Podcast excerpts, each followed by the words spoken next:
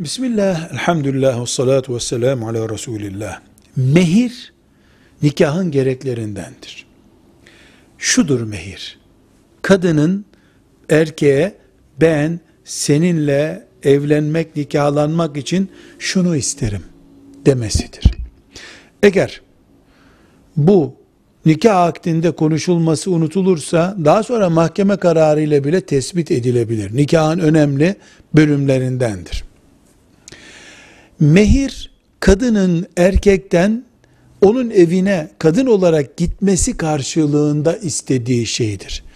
Çeyiz, takılar, düğündeki hediyeler, nişan vesairedeki hediyeler mehir sayılmamalıdır aslında. Neden? Takı e, konuşulmuş bir pazarlık edilmiş bir şey değildir. Bir hediyedir.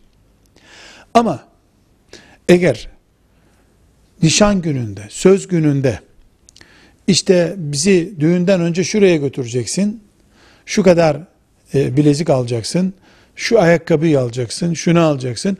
Nikah masasına oturduğumuzda da mehir olarak şu kadar daha vereceksin deniyorsa bunların toplamı mehir demektir.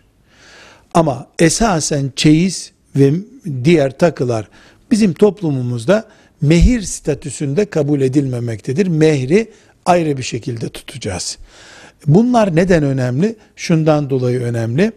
Ee, evliliğin sürmemesi halinde verilen mehir mesela 6 ay sonra boşanma oldu maazallah.